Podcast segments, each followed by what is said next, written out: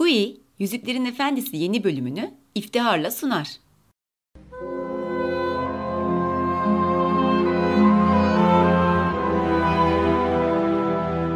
Merhaba Zafer abi. Merhaba başkan. Merhaba Cem.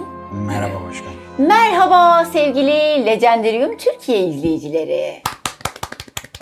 Bugün fark ettiyseniz farklı bir tonlama yaptık. Evet evet. Yani bu sesinle oynamaların muhteşem yani. Ali Poyrazoğlu ile Okan Bayülgen gibi düşünülebilir. Gerçekten. Üç ben. Üç değil sen bir, iki, üç onlar. Doğru. Evet, Yüzüklerin Efendisi serimiz devam ediyor ama yine bu bölüm farklı, bu bölüm güzel. Neden? Neden? Çünkü bu bölüm Gui cebelerinin katkılarıyla geliyor. Hazır mısınız? Hazırız. Hazırız. Tam yılbaşı öncesinde bence herkesin eşine, dostuna, annesine, kızına, kardeşine hediye alabileceği şahane bir marka. Siz incelediniz mi? İnceledik. Peki Çok bana birer bir hediye şey. aldınız mı? Lütfen. Çekimden hemen sonra yapıştıracağız. Lütfen. Biriniz küpe, biriniz bir bileklik falan bunları ayarlayalım. Tamam halledeceğiz onları da halledeceğiz. Üzülme Zafer abi. Gui cebeleri ne yaptı biliyor musun? Ne? Legendarium Türkiye izleyicilerine özel %20 indirim kuponu tanımladı. Kodu size de söyleyeyim bana %20 indirimli alabilirsiniz. Tamam alalım başkan. Hadi bakalım. Lotur 20 koduyla bir hafta geçerli Legendarium Türkiye izleyicilerine özel %20 indirim kodu tanımlandı arkadaşlar. Bu fırsatı kaçırmayın. Ayrıca şu an yılbaşına kadar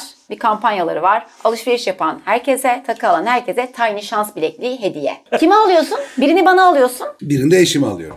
Helal. Sen de bana al. E sen kaç tane tiny bileklik almak niyetindesin? Sen küpe al. Zafer abi bileklik alsın. E ama yanında hediye veriyor zaten. Tiny bilekliği hediye veriyor. Tamam sen küpe al. Bilekliğim de gelsin. Tamam işte kaç tane istiyorsun bileklik Bir onu küpe söyle. bir bileklik. Toplamda senin dört tane bilekliğin oldu hadi bakalım. Değişik değişik takarım. Tamam hadi. Yani her kıyafete özel.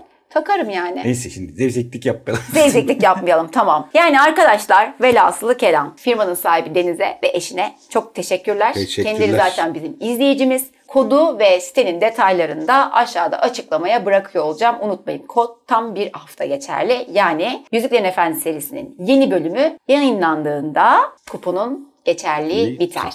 Evet desteklerinden dolayı kendilerine de teşekkür ediyoruz. Şimdi serimize geçiyor muyuz? Geçiyoruz. Ni ni ni ni ni ni ni ni. Harbi çok kere alaka yerde girdin. Sa- Savaşı ama sonunda buldu. aldı. Buldu bir sefer. Doğru. Ni ni ni ni ni ni ni.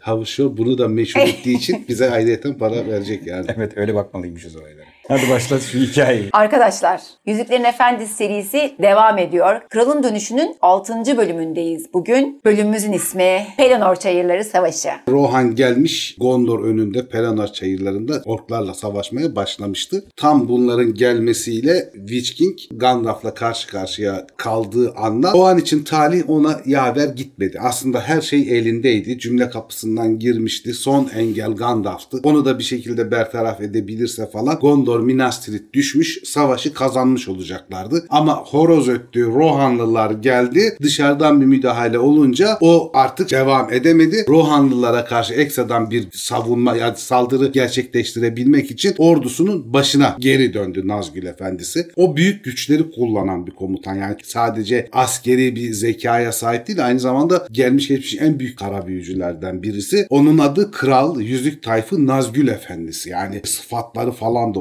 oldukça korkunç. Cümle kapısından geri dönüyor ve gözden kayboluyor o sırada. Yurdun kralı Theoden de Ramas'ın oralarda bırakılmış kendi kendine eğlenen orkları falan kürüyerek cümle kapısına doğru yaklaşmaya çalışıyor. Asıl ablukanın olduğu yere doğru gitmeye çalışıyor. Bunlar çok hızlı bir şekilde ilerliyorlar ilk başta. Onu geçen bölüm anlatmıştık. Ama şimdi biraz daha dinginleştiriyor Theoden. Daha yavaş ilerliyor ve sağa solu kontrol etmeye başlıyor. Yakın akrabalarını, slasherlerini falan çevresinde topluyor ve bu toplanan şeyler arasında saklı miğfer diye o genç şövalye de var. İleride surlara daha yakın yerlerde de elf miğferi komutasındaki Rohanlılar o hendek kazıp içine ateşler yakmışlardı falan dediğimiz çukurlara orkları atıyorlar. Kılıçlarıyla orkları öldürüyorlar falan. O araları da temizlemeye başlıyorlar. Böylece mancınık atan fuleler falan da işlevsiz kalmaya başlıyor. Yani saldırıyı bayağı kırmış durumdalar. Çok rahatlar şu anda çünkü Minas Tirith'e saldıran ana kuvvet, büyük kuvvet hala arkalarındaki orduyu fark etmiyor ya da öyle bir motiveler ki hala Minas Tirith'e saldırmaktan gerilerindeki tehlikenin ne kadar büyük olduğunu farkında değiller. Onlar hala şehri işgal etmeye, içeri girmeye çalışıyorlar. Ama şey değil de tabii yani şu anda kuşatma temizlenmiş değil. Çünkü asıl büyük kalabalık, asıl büyük ork ordusu Minas Tirith çevresinde. Hala oraya bir, bir buçuk mil kadar mesafe var Pelennor çayırlarından Minas Tirith surlarına. Ovanın daha güneyinde de daha savaşa katılmamış düşman birlikleri var. Daha hiç savaşa dahil olmamışlar. Bir kısmı Anduin taraflarında Minas Tirith'in doğusunda bir kısmı biraz daha güneyinde. Orada daha tamamen diri, hiç savaşa bulaşmamış düşman kuvvetleri var. Güneyde yolun gerisinde Haradrim'in de ana gücü, ana ordusu bulunuyor. O ana ordusunun başında da kralları var. Haradrim kralları var.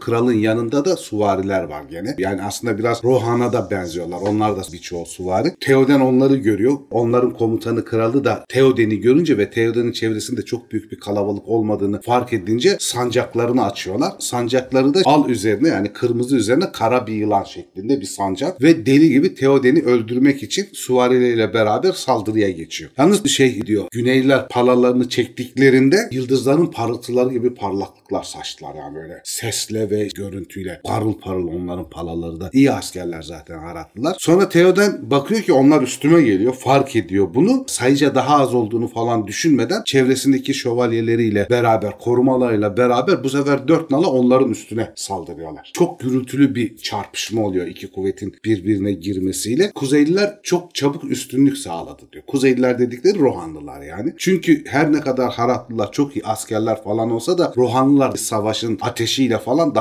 bir coşmuş durumdalar. Daha kuvvetliler ve inanılmaz iyi mızrak kullanıyorlar. Suvariler daha çok yaklaşmadan onları öldürebiliyorlar ya da uzaklaştırabiliyorlar. Theoden mızrağını kara yılanlı sancağın olduğu liderlerine yani komutanlarına sapladığında kolu titriyor falan böyle yani bir çarpışma hali oluyor ve komutanı yere düşürüyor, öldürüyor. Ona da kara yılan diyorlar sancaktan dolayı. Kara yılanı Theoden öldürüyor birebir. Sonra sancaktarının yanına geliyor ve kılıcını savuruyor. Sancağı da adamı da kesiyor. İkisini aynı anda. Sancağı da yere düşüyor falan. O arbede de Rohanlılar hem Haratların komutanını, krallarını yok etmiş oluyorlar. Hem de yeniden bir motivasyon kazanmış oluyorlar. Ordu da bunu uzaktan izleyenler de görüyor zaten. Öldürülmeden çok az kişi kalıyor Harat'ta o grupta ilk saldırı grubunda. Onlar da atlı ya da yaya kaçarak güneye doğru asıl büyük ordunun yanına doğru koşuyorlar. Theoden dönüp tekrar savaş alanına gireceği sırada Theoden'in altın kalkanı kararıyor. Çok az açılmış güneş tamamen örtülüyor. Gökyüzünden bir leke düştü diye tarif ediyor. Sanki etrafa bir karanlık çöktü. Atlar gerileyerek kişnemeye başlıyorlar o gölgeden. Bayağı ürküyorlar. Eğerlerinden yere düşen adamlar oluyor. Atlar hani iki ayak üstüne falan kalkıyorlar. Bir panik içindeler ve atları uzaklaşıyor. O sırada Theoden bakıyor hani bir kargaşa durumu var. Askerleri toparlamak lazım. Buraya buraya diye bağırıyor askerlerine. Kalkın Euroğulları korkmayın karanlıktan diyor. Fakat Karyele'de Theoden'in atı da o gölge yaklaştıkça çıldırmaya başlıyor. İnanılmaz bir şekilde huysuzlaşıyor falan ve en sonunda şaha kalkıyor. Boşluğa tekmeler falan savuruyor ve büyük bir çığlık atarak kral üstündeyken yere düşüyor. Kral altında kalıyor ama korkudan dolayı düşmüyor da şaha kalktığı için düşmüyor. Fark ediyorlar ki bir tane ork oku kara bir ok Karyele'nin göğsüne saplanmış. O yüzden kralla beraber düşmüş. Kral da atın altında kalıyor. Koca gölge böyle bir bulut gibi alçalmaya başlıyor. O gölgeyi görüyor Theoden yattığı yerden ve kanatlı bir yaratık çıkıyor. Bu Felbis dediğimiz Nazgüllerin kanatlı binekleri aşağı doğru iniyor ve şey diyor burada anlatış. Eğer bir kuş idiyse şu ana kadar gördükleri en büyük kuştu diyor. Devasa bir canlı yani. Şey gibi böyle parmaklarının arasına ördeklerin olur ya deriler. Onunla gerilmiş gibi esnek bir şekilde ve o çıkıntıların arasında da boynuzlar var. Yani kanatları da yırtıcı ve parçalayıcı. Devasa bir şey uzun boyunlu, devasa bir çenesi ve dişleri olan bir yaratık ve inanılmaz da pis kokuyor. Yani o gölgeyle beraber o pis kokusu da geliyor. Tahmini olarak hani bu nereden bulunmuş bir canlıdır, neyle dönüştürülmüştür soruları oluyor ya. Diyor ki burada anlatıcı doğal olarak Tolkien belki de daha eski bir dünyanın yaratığıydı. Belki de ilk çağlardan kalma bir yaratıktı ve ayın altında unutulmuş soğuk dağlarda buldular bunu. Onu getirdiler ve direkt olarak Wishking tarafından kötü etlerle beslenerek devasa boyutuna ulaştırıldı ve çift olarak bulunmuş olması lazım. Lazım. Bunu çoğaltıp diğer 8 yardımcısına da bu bineklerden vermiş. En irisini de kendisine saklamış olabilir diyor. Alçalıyor, alçalıyor. Sonra o parmaklı kanatlarının arasından karyelinin üstüne konuyor. Ve pençelerini batırıp boğazını ıstırmaya çalışıyor karyelenin. Üzerinde de bir şekil oturduğunu fark ediyorlar. Siyah pelerinli, kocaman ve tehditkar. Çelikten bir taç taşıyor. Hani o Gandalf'ın rastladığı, tarif ettiği şekilde. Bu sefer alevler yok. Yalnız taçla boynundaki pelerini arasındaki kısımda sadece kıpkırmızı parlayan gözleri var. Diğer tarafı simsiyah. Hiçbir şey gözükmüyor. Yani bir boşluktamış gibi duruyor. Cümle kapısından ayrılınca havaya gitmiş Nazgül kralı. Yani bir şekilde canavarını bulmuş. Onunla beraber tekrar saldırmak için Rohan'a geri dönmüş diyor Tolkien. Etrafa felaketler saçıyor. En büyük felaketi de daha önce çok defa anlattığımız gibi Nazgül çevreyi korkusuyla hareketsiz bırakıyor. Sırf onun varlığı bile askerlerin savaşma gücünü tüketiyor. Korkudan yerlere kapanıyorlar falan yani çok dirençli, çok güçlü insanlar olmaları gerekiyor. Nazgül'ün korkusundan ve dehşetinden kurtulabilmek için. Kocaman da kara bir topuz kullanıyor. Burada da herhalde Melkor'a bir gönderme var. Melkor'un da ana silahı Gront'tu, topuzdu yani. Theoden de diyor tamamen yüzüstü bırakılmamıştı. Çevresinde ölmüş pek çok silahşörü vardı. Birçok silahşörü yanında katledilmiş yatıyor. Ya da çıldıran küheylanlar sırtından atamadıklarıyla beraber koşarak uzaklara kaçmışlar falan. Atlarını zapt edemiyorlar. Yine de böyle ortada duran biri var. O da genç saklı mihver. Sadakati korkusuna baskın çıkmış. Ve ağlıyor. Ağladığı fark ediliyor ama gene de kaya gibi orada Witch King'in önünde duruyor. Tabii ki o saklı miğferle beraber kim var? Mary. Atın üstünden, yeltayın üstünden düşmüş. Orada böyle eli ayağı bayağı acımış falan. Kenardan kenardan sürünüyor. Witch King ve bineğinin yanından ilerlemeye çalışıyor. Saklanmaya çalışıyor. Bütün saldırı boyunca hiç zaten yaralanmamıştı falan ama bu düştüğünde biraz canı acımış. Yeltay da aslında içine düştüğü dehşetle bayağı çıldırıyor. Kaçmaya falan çalışıyor. Ve en sonunda da ikisini sırtından atınca da Yeltay da boş ovaya doğru deliler gibi çıldırmış gibi sağa sola koşturmaya başlıyor. Mary afallamış bir hayvan gibi emeklemeye başladı. Üzerinde öyle büyük bir dehşet vardı ki etrafı göremiyordu ve midesi bulanıyordu diyor. Witch King'in yaydığı terör korkusuyla. Mary gözlerini bile açamıyor korkudan ama içinden kendi kendini motive etmeye çalışıyor. Diyor ki kralın adamı, kralın adamı. Onun yanında kalmalısın. Sizi babam sayıyorum demiştin ona. Onu terk etmemelisin. Fakat iradesi hiç bu cesaret sözcüklerine kulak asmıyor. Hala eli ayağına dolaşmış. Gözleri kapalı bir şekilde bedeni titriyor. Sonra saklı miğferin sesini duyuyor. Saklı miğferin sesini duyunca bir cesaret geliyor içine ve merakı da çok uyanıyor. Hani saklı miğfer hemen yanımda falan yalnız değilim diye. Tanıdığı bir başka sesi çağrıştırdığını hissediyor saklı miğferin. Ama o korkuyla panikle hangi ses olduğunu anlayamıyor. Saklı miğfer diyor ki Witch King'e yıkıl karşımdan leş kargılarının başı iğrenç yaratık ölüleri rahat bırak. Witch King çok soğuk bir sesle ağır ağır ama böyle korkutucu gırtlaktan bir sesle şey diyor. Nazgül ile avının arasına girme. Yoksa seni sıran geldiğinde öldürmem. Alır bütün karanlıkların gerisinde etlerinin yenip bitirileceği, kuruyarak büzüşen aklının kapaksız göz önünde çıplak bırakılacağı feryat evlerine taşırım. Ben diyor seni öldürüp kurtarmam. Ölene kadar inanılmaz eziyetlerle devam edersin. Feryat evlerinde muhtemelen Mordor'un işkence hanelerinden bahsediliyor bu feryat evleri denilen. Ve şey diyor tek gözün önünde diyor yani Sauron'un önünde bütün bilincini, ruhunu çıldırtırım seni korkudan diyor aynı zamanda. Kılıcını çekiyor saklı miğfer ve Merry görmese bile kılıcın çekiliş sesini duyuyor. O metalik sesi duyuyor. Saklı miğfer diyor ki ne istersen onu yap ama buna engel olacağım diyor. Eğer elimden gelirse buna engel olacağım. Witch King ona umursamıyor tabii yani karşısındaki tek bir asker falan. Engel olmak mı diyor seni ahmak seni. Hiçbir ölümlü adam bana engel olamaz. Bunu da daha önce Gandalf'ın hikayesinden biliyoruz. Hatta Glorfindel efsanesinden de daha önceden anlatmıştık. Hiçbir erkek Witch King'i öldüremez. Öyle bir kehanet var. Sonra Merry o tanıdık sesi tekrar duyuyor ve en garibi buydu diyor duyduğum sesler arasında öyle düşünüyor. Sanki saklı miğfer gülüyordu. Berrak sesi çeliğin şarkısı gibiydi. Burayı dilek okuması lazım abi. Heh, sen oku hadi. Ama adam değilim ki ben. Karşında bir kadın var. Eomund'un kızı Eowyn'im ben. Sen benimle beyim, hısmım arasında duruyorsun. Yıkıl eğer ölümsüz değilsen. Yoksa canlı da olsan, kara bir ölmemiş de olsan biçerim seni. Eğer ona dokunursan. Helal be başkan. Kanatlı yaratık kıza doğru yaklaşıyor. Bir çığlık atıyor. Yüzük tayfı hiç cevap vermiyor ama Eowyn'in sözlerine. Ama sanki bir kuşkuya düşmüş gibi, bir ürpermiş gibi. Çünkü kadın çıktı karşısına. Kadın çıktı karşısına. O kadar hayret ediyor ki bu konuşmalardan falan. Mary merağı korkusunu yeniyor ve gözlerini açıp bakıyor o tarafa doğru. Ve birden de karanlık kalkı veriyor. Önünü pırıl pırıl görmeye başlıyor. Çevresinde ufak bir aydınlık varmış gibi geliyor ona. Witchking yanında olmasına rağmen. Ondan birkaç metre ötede de o büyük hayvan saklı miğferin oraya doğru ilerliyor. Nazgül Efendisi hala bir ümitsizlik ve korku yayıyor hayvanın üstünde. Biraz sol tarafta yüzü onlara dönük Mary'nin saklı miğfer dediği kişi duruyordu. Fakat kendini gizlediği miğfer düşmüştü. Bağından açılmış saçları omuzlarına dökülmüş. Soluk altın ışıltısıyla parlıyorlar böyle. Pırıl pırıl. Deniz gibi gri olan gözleri sert ve insafsızdı. Yine de yanaklarında gözyaşları vardı. Elinde bir kılıç kalkanını düşmanın gözlerinin dehşetine karşı kaldırmıştı. Eowyn'di bu. Saklı miğfer Eowyn çıkıyor yani. Yani şimdi- Hem Eowyn hem saklı miğfer. Abi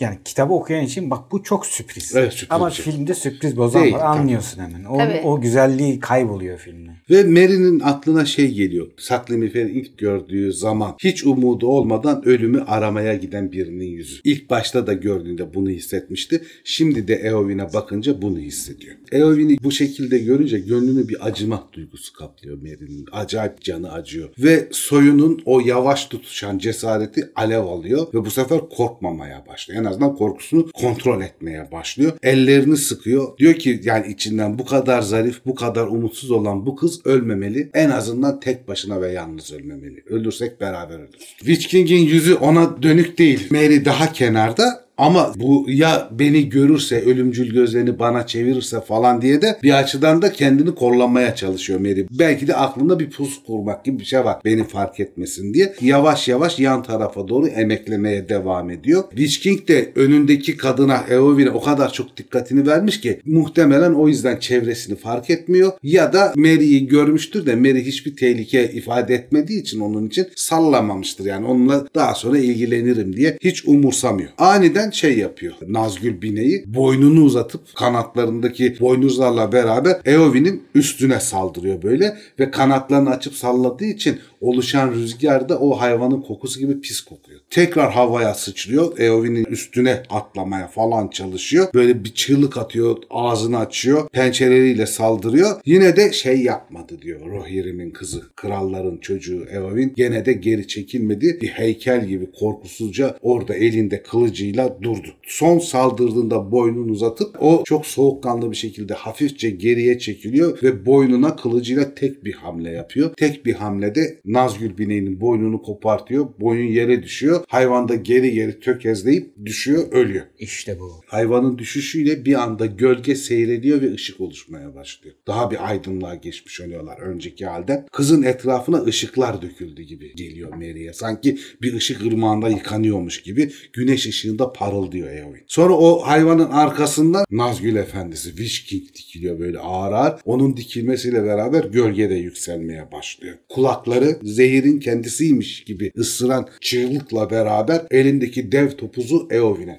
savuruyor. Eowyn de refleks olarak kalkanını tutuyor önüne. Kalkan paramparça oluyor. Eowyn de o sırada kolu kırılıyor. Dizlerinin üstüne düşüyor. Kolu da çok kötü durumda. Böyle boynunu bükmüş Witch King'in önünde. Witch King çok ağır ağır hareketlerle ve kendinden çok emin gene topuzunu kaldırıyor. Kafasını ezip öldürmek için Eowyn'i. Fakat tam böyle topuzunu indirecekken inanılmaz bir can acısını belirten bağırışla tökezliyor. Eowyn'e doğru bir adım atıyor topalca böyle ve savurduğu topuz boşa gidiyor. Eowyn'in yanına çarpıyor. Çünkü Mary arkadan gelmiş cesaretini toplamış ve kara pelerini yırtıp zırhlı yeleğinin içinden diz kapağının arkasındaki kirişlere bıçağını ki Mary için kılıç o hani normalde bıçak Witch saplamış. Oradaki kirişi de parçalamış ayağının kirişinde. Topal bırakmış yani. Mary tabi cesaretle ve kıza da yardım edeceği için Eowyn Eowyn diye bağırıyor yani kendine gel toparla falan diye bağırıyor. Kız sendeliyor. Kolu da çok kötü. Bütün çabasıyla son gücüyle ayağa kalkıyor. Witch King'in tacıyla boynu arasındaki boşluğa, kara boşluğa kılıcını sonuna kadar saplıyor. Kılıç kıvılcımlar saçarak parçalanıyor. Taç bir takırtıyla o boşluktan yere düşüyor, yuvarlanıyor, gidiyor böyle. Eowyn o kadar kötü durumda ki Witch King'in üstüne devriliyor o hamleden sonra kılıç parçalandıktan sonra. Ama Witch King diye biri yok. Sadece elbisesi kalmış. Elbisenin üstüne kapaklanıyor, düşüyor. Bedenselleşmiş kısmı tamamen yok olmuş. Pelerin ve zırhlı yelek boş. Böyle biçimsiz yırtılmış ve atılmış bir halde yere yığılıyorlar o elbisesiyle zırhıyla beraber. Eowyn'le beraber ve birden tüyler ürpertici bir çığlık yükseliyor böyle. Çok tiz ama ulumaya benzeyen bir tizlikte bir ses. Böyle bütün ovada yankılanıyor ve rüzgar esiyor o sırada. O rüzgarla beraber o tiz çığlıkta uzaklaşıyor, gidiyor. İnce ses yutulup yok oluyor ve bu dünyanın o çağında bir daha böyle bir çığlık hiç duyulmuyor. Witch King'le beraber kapanmış oluyor. Oracıkta ölenlerin ortasında Mary duruyor. Onun da durumu pek iyi değil Mary'nin de. Özellikle bıçağını sapladığı kolu bayağı ağrıyor. Ağrımaktan da öte tamamen uyuşmuş durumda. Neredeyse kolunu komple hissedemiyor. Ağlamaktan, tozdan, topraktan da gözleri yapışmış falan böyle gözlerini birkaç kere açıyor, kapatıyor falan hani çevremi bir göreyim ne var ne yok falan diye. Yapış yapış suratı. Gözyaşları kör etmiş onu. Orada Eowyn'i görüyor. Eowyn de orada boylu boyunca yatıyor tamamen hareketsiz bir şekilde. Eowyn'in ölmüş olduğunu düşünüyor muhtemelen. Zarif saçlarına bakıyor onun. Sonra da zaferinin tam ortasında Kral Theoden'in yüzüne bakıyor. Nazgül canavarı Karyele'nin üstüne saldırdığında Karyele can acısıyla ölmeden evvel kralın üstünden kalkıyor. Ve biraz ilerledikten sonra kanlar içinde ölüyor. Filmdeki gibi Theoden şeyin altında değil yani sürekli olarak. Karyele'nin altında değil. Kralın da cesedi orada sırt üstü yatmış durumda. Ama biraz bükülmüş gibi yani bir kırıklık var bedeninde belli. Karyele bir şekilde kralın felaketine sebep olmuş oluyor yani. Mary kralın yanına sürünerek gidiyor. Son bir kez elini öpeyim kralıma sadakatimi belli edeyim diye düşünüyor. Yani kralına bir saygı göstermek istiyor ve bir anda şaşırıyor. Yanına doğru giderken Theoden gözlerini açıyor. Ve gözleri berrak böyle çok sağlıksız falan da durmuyor. Ama konuşması çok zorlanarak çıkıyor. Doğru düzgün nefes alamıyor. Diyor ki elveda efendi Holbit'le. Bedenim kırıldı atalarıma gidiyor. Ve artık onların o kudretli topluluklarında bile utanmayacağım. Çünkü kara yılanı ben düşürdüm diyor. O Harat komutanının kralını ben öldürdüm. Atalarımın salonlarında utanmadan dolaşabileceğim. Şey diye tarif ediyor bütün gününü bugün baştan sonuna kadar. Diyor ki ümitsiz bir sabah, mutlu bir gün ve altın bir gün batımı oldu benim için. Yani aslında hayatımın özeti diyor hiç fena geçmedi sonuçta. Mary konuşamıyor gözyaşlarına boğuluyor yeniden. Affet beni beyim diyor. Emirlerine uymadıysam ve seninle ayrılırken sadece gözyaşlarımı sana verebildiysem bunlar için beni affet başka bir şey sunamadıysam sana diyor. Theoden gülümsüyor acılı haliyle. Üzülme diyor affedildin. Yürekli kişilere dizgin vurulamaz. Yani ben seni orada tutmaya çalıştım ama sen çok yürekli birisin. Sen dinlemez gelirdin ve gelmişsin. Artık diyor kutlu bir yaşamın olsun. Ağzında piponla huzur içinde evinde mutlulukla yaşayasın. Yalnız sana diyor söz verdiğim gibi tek evde oturup şölen yapamayacağız. Ve diyor sen bana daha sonra da şairin tütünü hakkında bir şeyler anlatamayacaksın. Ben de diyor sana karşı sözümü tutamamış olacağım. Çünkü artık ölüyorum. Gözlerini kapatıyor böyle. Mary onun yanında böyle hazır ol da selam veriyor ona böyle boynunu eğiyor kralına falan. Sonra kral tekrar zorluyor kendini. Diyor ki Eomer nerede? Çünkü diyor gözlerim kararıyor artık ölüyorum. Eomer'i görmem lazım. Benden sonra diyor kral Eomer olmalı. Ben ona krallığı vermek istiyorum. Sonra diyor Eowyn'e de haber vermek lazım. Ben diyor onu kızımdan bile üstün tutardım. O kadar çok severdim. O bana yanımda kal demişti. Ben onu dinlemedim sonuma geldim diyor. Eowyn de benim kızımdan da üstündü falan deyince Eowyn de hemen dibinde yatıyor aslında. Kral göremiyor Eowyn'i. Beyim beyim diye söyleyecek Mary başlıyor cümleye. O diyor ve tam o anda çok büyük bir gürültü kopuyor. Çünkü aslında burada dünya durmuş gibi hissedilse bile ovadaki savaş bütün dehşetiyle devam ediyor aslında. Savaşın gürültüsü falan yeniden duymaya başlıyorlar. İlk şok falan atlatılınca muhtemelen. Etrafta borular, borazanlar falan ötüyor. Mary etrafına bakınıyor. Savaşı ve yanındaki bütün dünyayı unutmuş olduğunu, fark etmediğini hatta o kadar ki duymadığını bile anlıyor. Ona şey sanki kralın düşüşü, Witch King'in yaratığın öldürülmesi, onun kral yana gelmesi saatler geçmiş gibi geliyor ama Happy Top'u aslında toplasan 3-4 dakikalık bir mesele bu. O kadar kısa bir sürede olmuş. Ve şeyi hissediyor böyle Pelonar'a bakınca ork kuvvetlerinin durumu, Rohanlıların durumu falan aslında çok daha büyük bir savaş hazırlığı başlıyor. Çünkü gruplar da kendi düzenlerini yeniden tutmaya başlamışlar. İlk dağınıklık ortadan kalkmış. Yeniden büyük bir çatışma başlayacak. Düşmanın yeni güçleri de nehirdeki yoldan büyük bir hızla ilerliyor ilerliyorlar. Daha önce savaşa katılmamış birliklerde Nehir tarafından, Anduin tarafından geliyorlar. Morgul alayları yeniden geliyor. Güney yönünden de önde atlılar, arkada piyadeler Haratlılar geliyor. Muhtemelen ikinci komutan kimse onu komuta ediyordur. Haratlıları da. Bu Haratlıların arkasından da savaş kuleleriyle Mumaklar geliyorlar. Ve koca koca yaratıklar bunlar falan. Kuzeyden Eomer'in ak sorgucu tekrar bir araya getirip kumanda ettiği koca Rohirrim cephesinin başını çekiyordu. Eomer'in o ak sorgucundan anlıyorlar zaten savaş alanında. O da çok Tanınıyor. havalı değil mi ya abi? Şu filmde kullanılan Evet. Aksorguç. Sen neredesin ya? Oo abi bu kesin ayaklarını uzatmış bir yerde izliyordur ha. Ya geçen gün işte okudum. Çocuğun bir tanesi çok haklı bir soru olmuş. Ya benim ata bir isim vermemiz lazım Zafer abi. benim atın ismi yok. Short, short yele de olabilir. Şort yele. Şort gele. tamam. Short yelenle sen neredesin? İşte onu anlatacaksın Zafer abi. Ha tamam. Eomer'in Gerçek- arkasında. gerçekleri anlatıyorum. Diyor ki burada kral. Eomer nerede diyor. Ona benden sonra kralın Cem olması gerektiğini söyleyeceğim. Ona sadakatle hizmet etsin diyor. Ben birazdan öleceğim ya. Öleceğim ben. Aynen. Öyle mi istedin? Evet. Evet diyor. Yoruldun herhalde sen. Teoden'e özendim. Atalarımın yanına gideceğim. Atalarımın yanına gideceğim. Abi short yelenin altında kalacakmış bu da. Devirmeye çalışıyormuşum. Şort gele. Hemen de harbiden ismi koyduk ya. Şort yele. Şort gele. Eomer kendi Rohan güçlerini toparlıyor. Bu yeni gelen katılan düşman kuvvetlerine karşı savaşırken artık o kuşatma da zayıflamış durumda. Bu sefer Minas Tirith'in içindeki askeri kuvvette ovaya çıkıyor cümle kapısından. Ve başlarında da Dolamrot Prensi var. İmrahil var.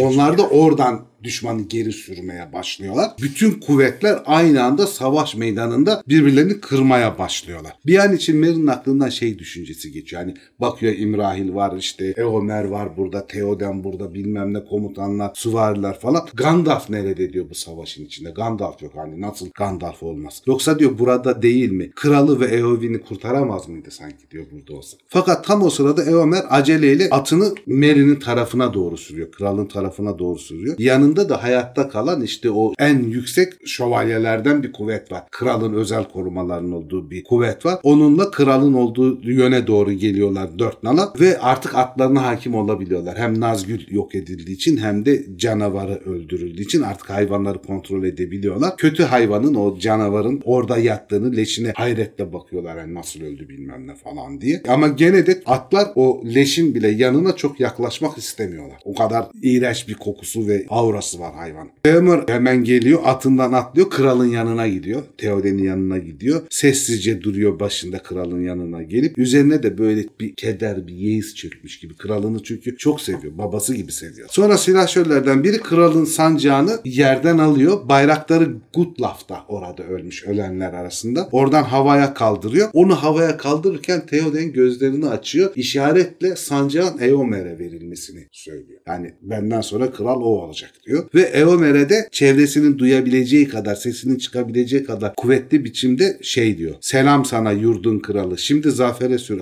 atını. Eowyn'e benim için veda et diyor ve ölüyor Theoden orada. Eowyn'in yanında yattığını bilmeden hayata gözlerini kapamış oluyor. Yakında olanlar ağlamaya başlıyor. Kralımız öldü diye. Theoden kral, Theoden kral diye naralar atıyorlar. O sırada da Eomer şey diyor. Yas tutmayın çok kudretliydi ölen. Şanına yakışır oldu sonu. Höyü yükseldiğinde ağlayacak kadınlar ardından. Şimdi cenk çağırıyor bizi. Yine de kendisi de ağlıyor bunları söylerken. Hani teskin etmeye çalışıyor adamlar ama kendisi de ağlıyor. Silahşörleri diyor özel silahşörleri burada kalsın. Çatışma üzerinden geçmesin diyor. Cesedine zarar vermesinler. Sadece onun değil burada onunla beraber ölmüş şövalyelerin de cesetlerini koruma altına almış olalım. Siz kralın cesedini koruyun diyor. Katledilmiş olanlara bakıyor orada çevresinde ölenlere bakıyor. Tek tek isimlerini sayıyor zaten. Hepsi onun tanıdığı komutanlar tabii ki. Bir ara onları sayarken Eowyn'i görüyor orada ve gözleri büyüyor böyle. Tam böyle büyük bir acı çığlığı atacakmış falan gibi düşünürken sanki nefes alırken kalbine bir ok saplanmış gibi sesi içinde kas katı kalıyor. Boğazından hiçbir şey çıkmıyor böyle ama acayip bir hiddet, acayip bir intikam duygusu dolduğunu, korkunçlaştığını çevresi hissediyor. Ve Eowyn, Eowyn diye Eowyn'in yanına gidiyor. Eowyn nasıl vardın buraya? Bu ne biçim bir delilik? Ne biçim bir şeytanlık? Ölüm, ölüm, ölüm. Ölüm alsın hepimizi diyor. Dünyaya kahrediyor yani. Sonra hiç kimseye sor sormadan, çevresindeki suvarilere falan sormadan, şehirden gelen adamların yaklaşmasını, İmrahil'in falan yaklaşmasını beklemeden düşmanlarının koca ordusunun ön cephesine doğru atılıp mahmuzluyor. Ordusunun başında o ana kuvvetlerine saldırmaya gidiyor. Ve bunu yaparken de böyle berrak bir sesle neredeyse o savaşçılıkların arasında bir de duyulan bir sesle ölüm, sürün, sürün atlarınızı yıkıma ve dünyanın sonuna diye bağırıyor. Çıldırmış durumda. Ve tabii ki bu komutanları önden böyle fırlayınca ordu kendi düzenini hemen olabildiğince çabuk alıp komutanların peşinden Haraplıların ana kolunun içine dalıyorlar yani. Ama artık daha önce olduğu gibi Rohanlılar şarkı söylemiyor. Herkes bir yas içinde, bir hınçla, kinle savaşmaya başlıyor. Çok keyifleri kaçmış, moralleri bozulmuş bir durumda. Tek bir sesle ve olanca güçleriyle sadece ölüm diye bağırıyorlar. Çok rahatsız bir durumdalar krallarını kaybettikleri için. Hobbit de hala orada Eowyn ve kralının yanında oturuyor. Gözyaşları arasında böyle gözlerini kırpıştırıyor. İkisine de ayrı ayrı ağlıyor falan. Eomer gelmiş, silah arkadaşları gelmiş bilmem ne. Hiç kimse Merry'e ne bir şey soruyor ne ne oldu diye soruyor. Kendini iyice yok sayıyor Merry. İyice hüzünleniyor. Bana kulak asan hiç kimse yok diyor. Gözyaşlarını aceleyle siliyor. Eowyn'in ona vermiş olduğu kalkanı yerden almaya çalışıyor ama bıçağı kullandığı eli tamamen hissizleştiği için diğer eliyle kalkanı tutabiliyor. Arkasına yaslıyor. Kalkana yaslanarak oturmaya başlıyor. Sonra elinden düşen kılıca bakıyor. Kılıcı yerde görüyor. Yalnız yerde o King'in bacağına sapladığı kılıcın keskin kısmının böyle alevle yandığını görüyor. Böyle çentik çentik parçalanıyormuş gibi keskin kısmı. Sonra ona bakarken böyle kılıç büzüşüyor, büzüşüyor kendi içinde puf, yok oluyor. Kılıç tamamen kayboluyor. Burada kılıcın hikayesine dönülüyor. İş diyor ki böyle yok olup gitti Höyük yaylalarının kılıcı. Batı 50'lerin eseri. Ama kılıcın kaderini Dünaday'ın henüz gençken ve düşmanların en belli başlı korkusu Agmar diyarı ve Agmar'ın cadı kralı ile savaşmak olduğu zamanlardan yapıldığı için diyor bunu yapan adam asıl amacına ulaştığı için cadı kralın öldürülmesine yardımcı olduğu için muhtemelen bilse çok büyük gurur duyardı bu kılıçla. Çünkü bu kılıç özel olarak cadı krala ve cadı kral kuvvetlerine karşı dövülmüştü özel büyülerle. Zaten bu kılıç olmasaydı cadı kralın ne bacağına normal bir kılıç girerdi. De ki girdi cadı kralın canını bu kadar yakamazdı. Böyle hareketsiz bırakamazdı. Bu kılıca özgü bir durum olduğu için Mary kılıcı saplayıp cadı kralı yaralayabildi. Ve cadı kralın kendi büyüsünü de bozmuş oluyor kılıç girdiğinde. Bir ara hani çevreyi de aydınlık hale getirmiş falan oluyor. Bu kılıç çok özel bir kılıç.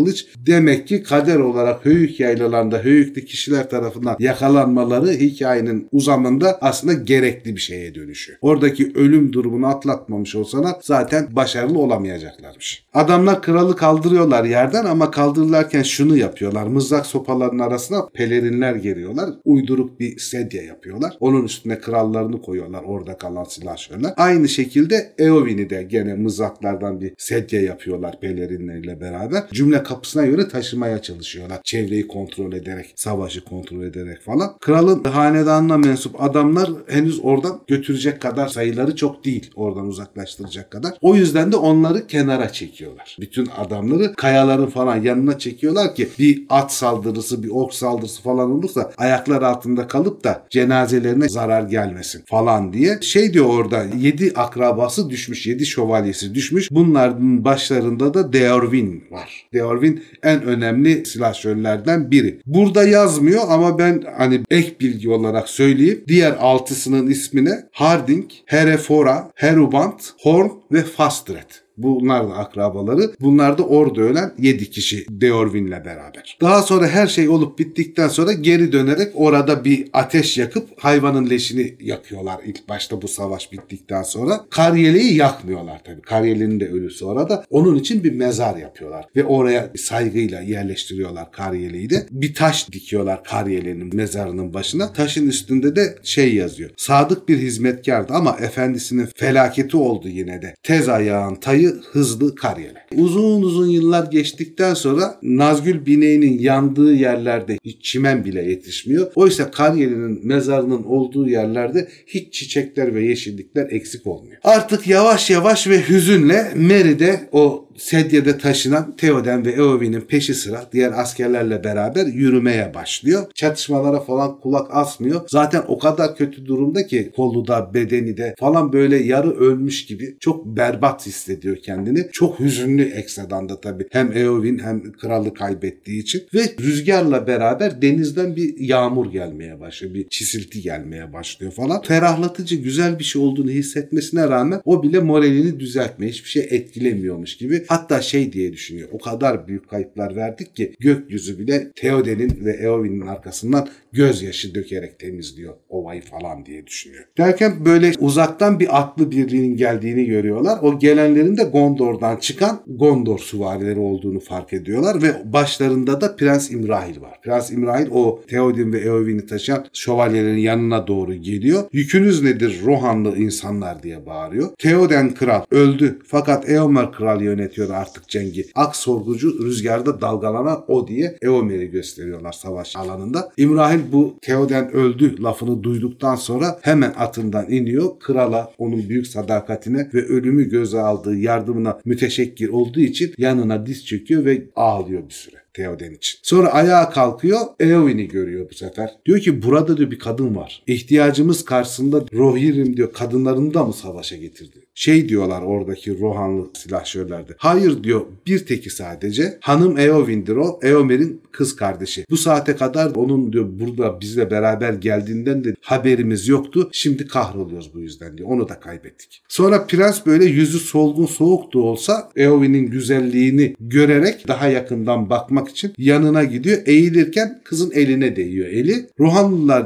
diyor hiç aranızda hekim yok mu ya da sağlıktan anlayan kimse yok mu diyor. Ölümcül bir yara almış. Çok zor durumda yaralanmış olabilir diyor ama diyor sanki yaşıyor gibi geldi bana. Sonra onların o mavi pardak zırhları var ya kol zırhını temizliyor. Eowyn'in dudaklarına götürüyor burnuyla dudaklarının arasında. Orada belli belirsiz bir buhar oluşuyor. Eowyn'in yaşadığını anlıyorlar böylece. Artık diyor İmrahil aceleye ihtiyaç var diyor. Birini hemen şehre git diyor. Sağlıkçılar gelsin. Onlarla beraber şehre taşıyın Eowyn'i ve yardımcı olun yani. Hayatta kalma ihtimali varsa hayatta kalmasını sağlayın. Ama diyor daha fazla oyalanamam ben burada. Cenk devam ediyor. Atını atlıyor ve savaşa gidiyor. Artık çatışma Peranar tarlalarının bütün şiddetiyle artıyor. Çünkü her yerden gelen ordular bir araya gelmiş oluyor. Minas Tirith'in ordusu da boşaldığı için çok büyük bir savaşa dönüşüyor iş. Gürültü, kalkan sesleri, kılıç sesleri, savaş naraları, boru sesleri birbirine girmiş durumda. Kulakları tırmalıyor artık. Hem orkların gürültüsü, davul sesleri, çan sesleri, hem boru sesleri, Rohan'ın falan. Korkunç bir savaşa dönüşüyor. Aynı zamanda mumakların da kendine özgü, füllerin de korkunç sesleri var. Savaş sırasında dehşet saçmak için ya da kendileri de zarar gördükleri için onlar da büyük çığlıklar falan atıyorlar. Tam bir kıyamet alanına dönüşüyor bütün çayır. Güney surları altında Gondor'un piyadeleri büyük bir güç halinde toplanmış Morgul alaylarıyla, ordularıyla savaşmaya devam ediyorlar. Gondor piyadeleri orada orklarla savaşmaya devam ederken İmrahil komutasındaki suvariler bir güç oluşturup Eomer'in imdadına gidiyorlar. Eomer'in savaştığı yere gidiyorlar. Anahtarlar muhafızı Losarnah Bey'i, Uzun Hurin, Yeşil Tepelerden Hirli'in ve etrafında silahşörleriyle Prens İmrahil ve korkusuz savaşçımız Shortis suvarileri lideri Ve Cem. atı Atı Short yele. Short yele. Zaten short yele parıl parıl parlıyor. parıl parıl bir şort var üstünde. Altın sarısı.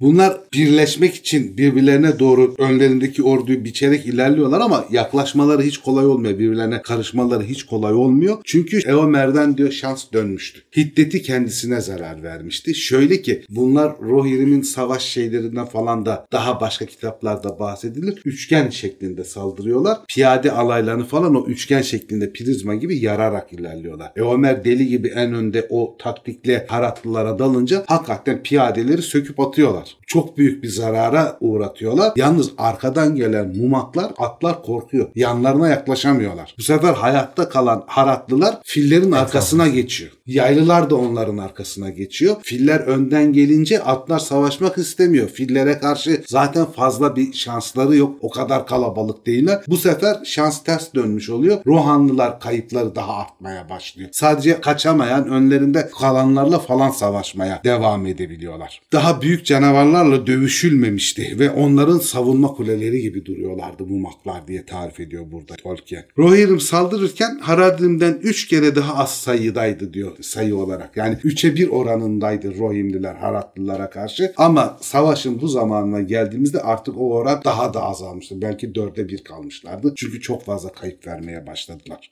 Gerçi Witch King'in ordunun başında olmaması bunlar için çok büyük avantaj. En azından ekstradan korku ve umutsuzluk dalgasından kurtulmuş oluyorlar. Kendi cesaretleriyle baş başa kalmış oluyorlar. Büyüden kurtulmuş oluyorlar ama Morgul'un vekili Gottmog direkt olarak komutayı ele alıyor. O da muhtemelen kötü bir komutan değil. Yani ordusuna hakim bir komutan Gottmog da. Orada sadece orklar yok. Baltalarıyla doğulular, kantlı varyatlar, allar içinde güneyliler, uzak Harat'tan beyaz gözlü, kırmızı dilli, yarı deve benzeyen kara renkli adamların oluşturduğu ekstradan da bir kuvvetleri var. Kimisi Rohirrim'in ardından aceleyle gidiyor. Diğerleri Gondor'un güçlerini durdurmak için ve Rohan'la birleşmelerini engellemek için aralarına gidip saldırıyor. Batı tarafını tutuyor. Savaş artık Rohan ve Gondor'un aksine dönmeye başlıyor. Gün böyle başlayıp Gondor'un aleyhine dönmüştü. Ümitleri azalırken öğlen zamanında artık büyük bir rüzgar eser. Yağmur kuzeye koşar ve güneş parlarken şehirden yeni bir haykırış işitiliyor. O haykırışla beraber iyice moraller bozuluyor. Çünkü hava berrak olduğu için ve Nazgül'ün ölmesiyle karanlık seyreldiği için Minas Tirith'ten bakanlar da okyanusa bağlanan körfezi görebiliyorlar ve gördükleri şey Anduin'de Harlond'daki Harlond limanına yaklaşan kara gemiler. Eldeki kuvvetle zaten onları yenmek neredeyse şans. Bir de kara gemilerle ekstra kuvvetler falan da limana yanaşmaya başlayınca Geçmiş bütün umutları kayboluyor. Bir de diyor limandan kıstıracaklar bunları. Artık temelli yok olacak bütün her şey falan diye düşünüyorlar. Gemiler yaklaşıyor çünkü. Oradan Minas Tirith'in içinden şeyler bağırıyor. Umbar korsanları, Umbar korsanları. Bakın Umbar korsanları geliyor. Demek ki Belfalas düşmüş. Etir'de, Lebenin'de. Bu bütün okyanus kıyısındaki yerleşim yerlerinin diyor demek ki tamamını kaybettik. Korsanlar üzerimize geldi. Bu kör talihin son darbesi falan diyorlar. Tabii artık açık alan savaşını kazanma şansları kalmadığı için şehirdekiler başlarında bir komutan da yok o sırada. Çünkü İmrahil de dışarıda. Gandalf o sırada orada değil başka bir işle uğraşıyor. Denatör delirmiş durumda. Faramir ölümcül yaralı. Yani aslında Minas Tirith'te kalanların da böyle bir merkez komutası yok o sırada. Ama gene de akıllı savaşçı askerler falan çanları falan çalıp çıldırmış gibi bağırıyorlar. Surlara geri gelin hani cümle kapısından geçin. Savunma hiç olmasa burada yapalım. Temelli perişan olmayalım korsanlar geldikten sonra falan. Fakat gemilere hız kazandıran rüzgar onların bütün feryatlarını uzağa taşıdı. Gerçi bu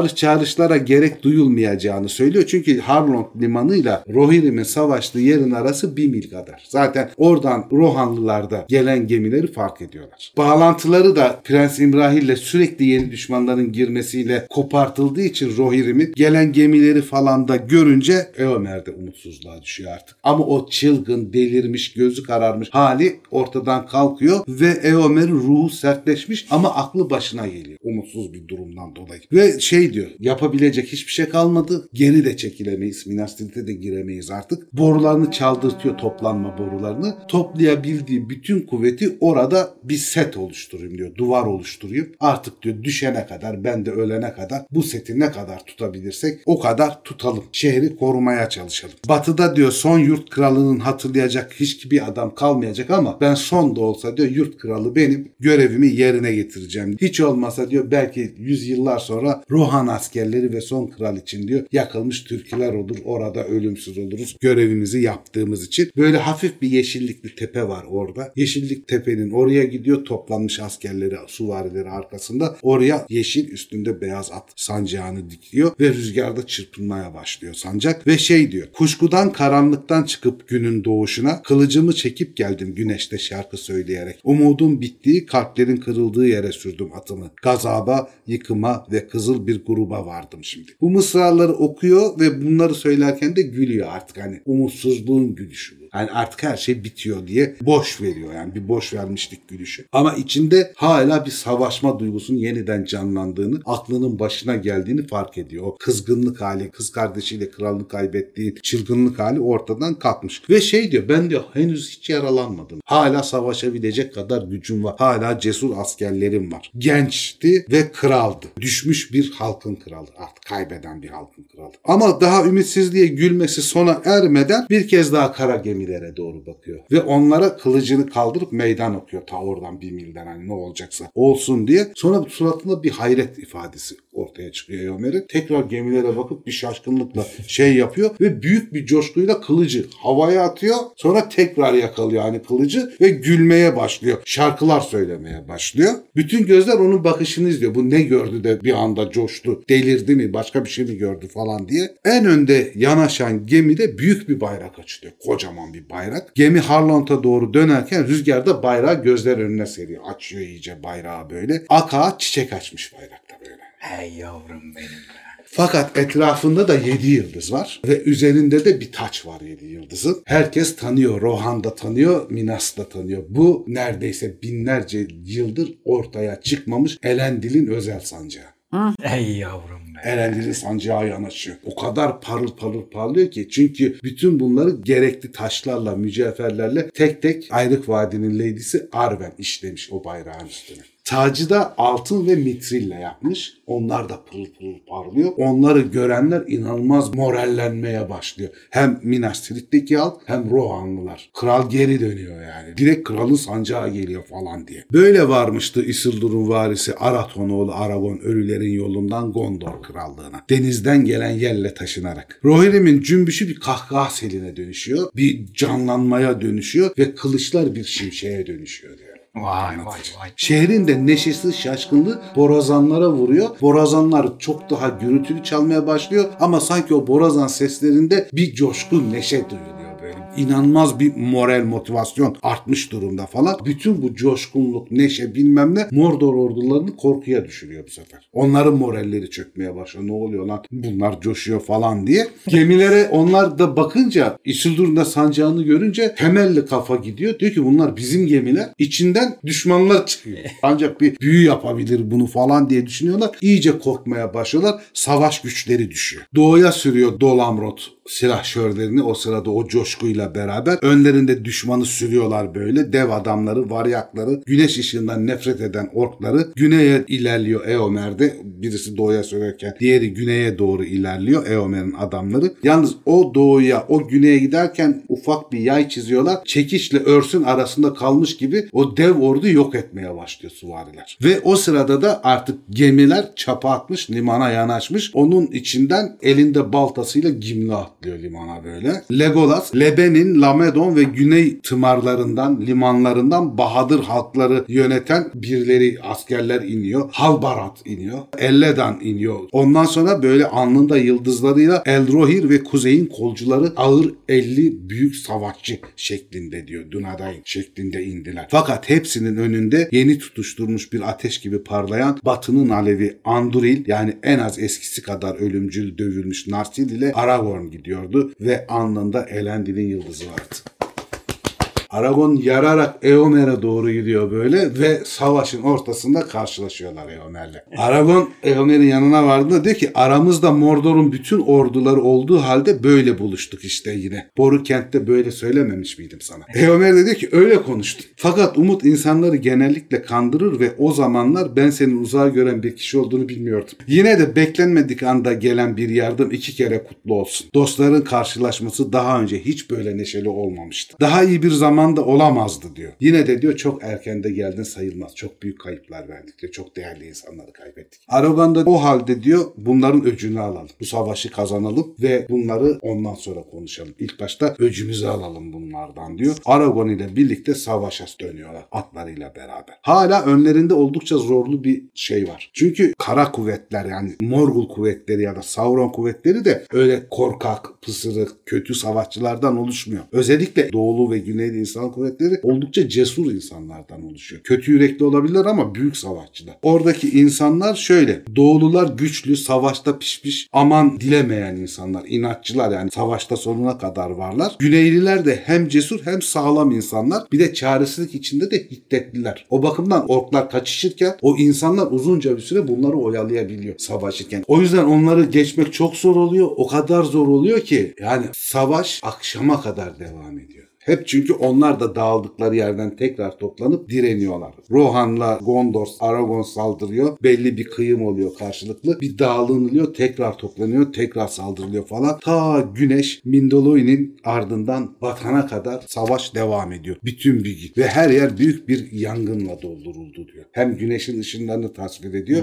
hem de ork cephelerini tasvir ediyor burada. Tepeler ve dağlar kanla boyanmış gibi oluyor güneş ışığından. Zaten nehir de ateş gibi akıyor ama bu hem dökülen kanlar hem de güneş ışığının verdiği kızıllık. Pelinor'un otları hele yani neredeyse kan gölleri olmuş ara ara. O kadar çok insan savaşta ölmüşler ve artık güneşin batmasıyla beraber Gondor meydan savaşı da bitmiş oluyor savaşı Aragon, İmrahil ve Eomer kazanmış oluyor. Rammas çemberi içinde tek bir canlı düşman kalmıyor. O Pelennor'u komple temizlemiş oluyorlar. Kimisi ölümüne denize doğru kaçmaya çalışıyor. Orada katlediliyor. Kimileri güneye kaçmaya çalışıyor. Orada katlediliyor. Ancak çok az bir kısmı Anduin üzerinden Mordor'a doğru kaçmaya çalışıyor. O kaçanların da çok az bir kısmı kurtuluyor. Bütün alanı temizliyorlar böyle. Haradrim ülkesine ise giden neredeyse hiç olmuyor. Bütün Haradrimleri öldürmüş oluyorlar. Sadece bir masal oluşuyor. Gondor'un hiddeti ve dehşetinin söylentisi kalıyor Haradrim'e anılar olarak. Aragon, Eomer ve İmrahil şehrin cümle kapısına atlarını sürüyorlar üçü beraber. Ve artık yorgunluktan ne sevinecek ne üzülecek bir halleri var. Artık tükenmişler savaşmaktan falan. Ama bu üçü hiç yara almamış. Şey diyor çünkü böyleydi onların yazgıları ve bileklerinin gücüyle hüneri. Gerçekten de çok az kişinin onlara dayanabilmiş veya hiddetleri sırasında yüzlerine bakabilmişti. Yani bunlar çok özel komutanlardı. Yara bile almadan bütün gün süren bir savaşı atlatabiliyorlar. Ama ordunun diğer kalanı çok az sağlam adam kalmış. Birçoğu ölü, çok fazla sayıda da yaralı insan var. Yani bayağı perişan durumda orduda. Kaybedilen adamlar arasında çok değerli komutanlar, çok önemli yöneticiler falan da var. Tek başına dövüşen Forlong öldürülmüş. Okçularını canavarların gözlerine nişan alsın diye yere inmişken yöneten mumaklara savaşan Mortontlu Duil'in ezilmiş mumakların altında. Kardeşi de onunla beraber füller altında ezilerek ölmüş. Zarif Hirluin ölmüş.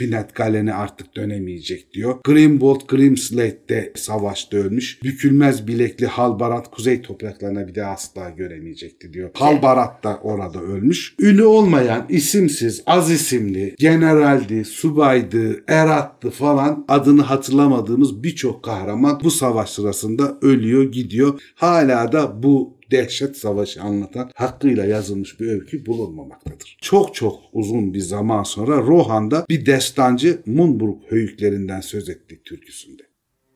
Tepelerde çınlayan boruları duyduk. Güney krallığında parlıyordu kılıçlar. Küheylanlar sabah rüzgarı gibi daldı Stoningland'a. Cenk oldu. Orada düştü başkomutan Theoden. Kudretli Tengeloğlu dönmedi bir daha altın saraylarına ve kuzey kırlarındaki yeşil otlaklara. Harding ve Gutlaf, Dunhere ve Diorwine, Yiğit Grimbold, Herefara ve Herubrand, Horn ve Fastred dövüşüp düştüler orada. Mundburg köyükleri altında, küfler içinde yatıyorlar şimdi yoldaşları Gondor beyleriyle. Ne zarif Hirluin dönebildi deniz kıyısındaki tepelere, ne de yaşlı Forlong döndü zaferle Arnah'a, ülkesinin çiçekli vadilerine.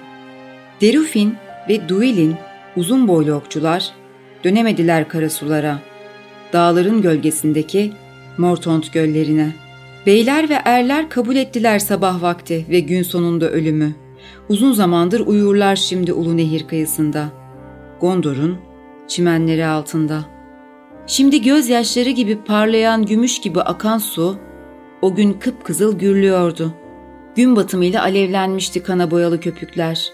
İşaret kuleleri gibi yanıyordu dağlar akşam vakti. Rammaz Ekor'a al al düşüyordu çiğ. Evet, bölümümüzü burada bitiriyoruz ve Pelennor Çayırları Savaşı'nı da sona erdi. Evet. Ne yükseldi ya tempomuz Gerçekten son bu 3 bölüm, bölümdür. bu bölüm artık Vallahi- yani şeyin en epik bölümü. Evet, çok Evet. fena savaştı yani hakikaten. Theoden de gitti. Witch King de gitti. Witch King de Büyük gitti. kötü Witch King de gitti yani. Eowyn'in sonu belli değil. Daha sadece bir savaş kazandı. Diğerlerinin de sonu belli değil. Gandalf ne yapıyordu? Denethor ne yaptı? Az sonra. Az sonra. Faramir, Faramir'in sonu ne oldu? Frodo yüzüğü götürebilecek Diyecek mi? mi? Senle Frodo ne yaptılar? Hakikaten şaka ama onu unutuyorsun burada Tabii, artık onların ne yaptığını gerçekten. Tabii hep aynı şey aklıma geliyor. Ya ilk biz ilk çıktığı zamanlarda bu kitabı okuyor olsaydık. Üf. Ya delirirsin gerçekten. Gece gündüz böyle okur insan Zafer ya. abi okumuş işte. Evet, Evet. ve çok keyifliydi. Hakikaten büyük büyük keyifti yani. Keşke filmi hiç izlemeden okumuş olsaydık yani. O Ben- heyecanı ben filmi yaşasaydık. izlemeden okudum. İşte. Süperdi ya hakikaten. Gerçekten. Biliyoruz abi tamam yeter ya. Ya şey mesela oradaki saklı miğferin Eowyn çıkması falan. Şüpheleniyorsun ama tam konduramıyor yani. Ama şüpheleniyor yani. Çok gençti, çok şeydi bilmem. Ulan diyorsun yani Nereden bu kadar vurgu yaptığına göre bir şey var yani. Bunda bir şey var. Süvarileri söylemedin Zafer abi. Orada ölmüştük. Orada Çok ölmüş süvari- müydünüz? Orada öldük. Saymadın mı onu? Ve bütün bunların en acı kaybı Shorty süvarileri lideri. Şort yele. Short yeleğin altında kalarak. Short yeleğinin altında kalarak parmak aralıklı terlik komutanı Aralıklı. Cem Cem hikayemize burada ayrılıyor. burada ayrılıyor. Onu da Parmak- kaybı. Parmak parmak arası terlikli Cem Parmak aralıklı. Sever abi duygusallaştı ondan Evet. okuyamadı. evet. Söyleyemedi. Üzüldü Ya işte. bana bu ölüm bir yerden tanıdık geliyor ama abi. Acaba Şort Sonra kaldı. onun şort yeleği de gömüyorlar. Üstünde her zaman allı güllü çiçekler vay anasını ya. Çok tanıdık ama. Nasıl ya? Nasıl tanıdık? İlk kez ilk kez bu. Bir tek bunun başına geliyor. Yok öyle bir şey. Eomer de doğal olarak artık kral olabiliyor. Artık Cem'i kral kaybettiğimiz için. Cem'i kaybettiğimiz için. Sonra Rohan'da bir destancı. Cem için Benim Shorty Suvarver adında bir destan yazıyor. Evet. Bölümümüz sona erdi. Bu bölümün sonunda emoji olarak ne bırakıyorlar? Terlik. Yine mi? rest in peace. Var mı onun işareti Var bir şey. Rip. Mezar taşları. Mezar taşı. Ha tamam. Sengi varsa, mezar. Varsa işareti Vardır ya. bıraksalar. Vardı Mutlaka vardı. vardır. Kitabeyi sengi mezar bırakıyorsunuz. Ve Theoden hatırına da birer taç Birer taç olur. birer taç bırakılsın yani. Tamam. O zaman bölümü kapatmadan önce tekrardan sponsorumuzu hatırlatmak isterim. Herkes sevdiğine Guye Cevleri'den birer tane takı alsın. Yeni yılda da sevdiklerini mutlu etsinler. Unutmayın Legendarium Türkiye izleyicilerine özel %20 indirim kodu haftaya bugün yeni bölüm yayınlanınca sona erer. Kodumuz neydi? Lotur20. Aşağıda zaten açıklamaya internet sitelerinin adreslerini ve sosyal medya hesaplarını bırakacağım. Girip yararlanabilirler. Siz de yararlanın. Hadi iyisiniz. Kodu girersiniz. Bir, bir taraftan da hakikaten seviniyorum yani şimdi. De kıymetli olduğunu Evet, biz bir evet. kere söyledik. Bir iki haftada iki tane insan gelip bize sponsorluk verdi. Teşekkür ederiz. Çok Her iki teşekkür ederiz. sponsorumuza. Evet. Çünkü onlar bizim hem izleyicimiz hem yoldaşımız oldular bu saatten Evet, sonra. gerçekten. Destekleri için teşekkür ederiz. İzleyicilerimiz de mutlaka sitelerine girip incelesin. O zaman emojileri bırakıyoruz. Kanalımıza abone olmayanlar varsa. Artık kitabı bitiriyoruz ya. Bakın yani kitabı bitiriyoruz. Hala abone olmayan Ki varsa. var canım yüzde kırk. Niye abone diyor ki madem o kadar takip. İzleyip abone olanlara sonsuz sevgilerimizi gönderiyoruz. Onlar Zafer abiyi öpebilirler. İzleyip abone olmayanlar asla öpemezler. Onlara şarkı söylüyorum geceleri. Uuu diye gelip böyle şarkı söylüyorum. Neydi? Ni ni ni ni. Ni ni ni ni ni ni ni ni diye şarkı söylüyorum. Abone olun, yorumları bırakın, videomuzu beğenin. Haftaya yeni bölümde görüşürüz. Görüşürüz.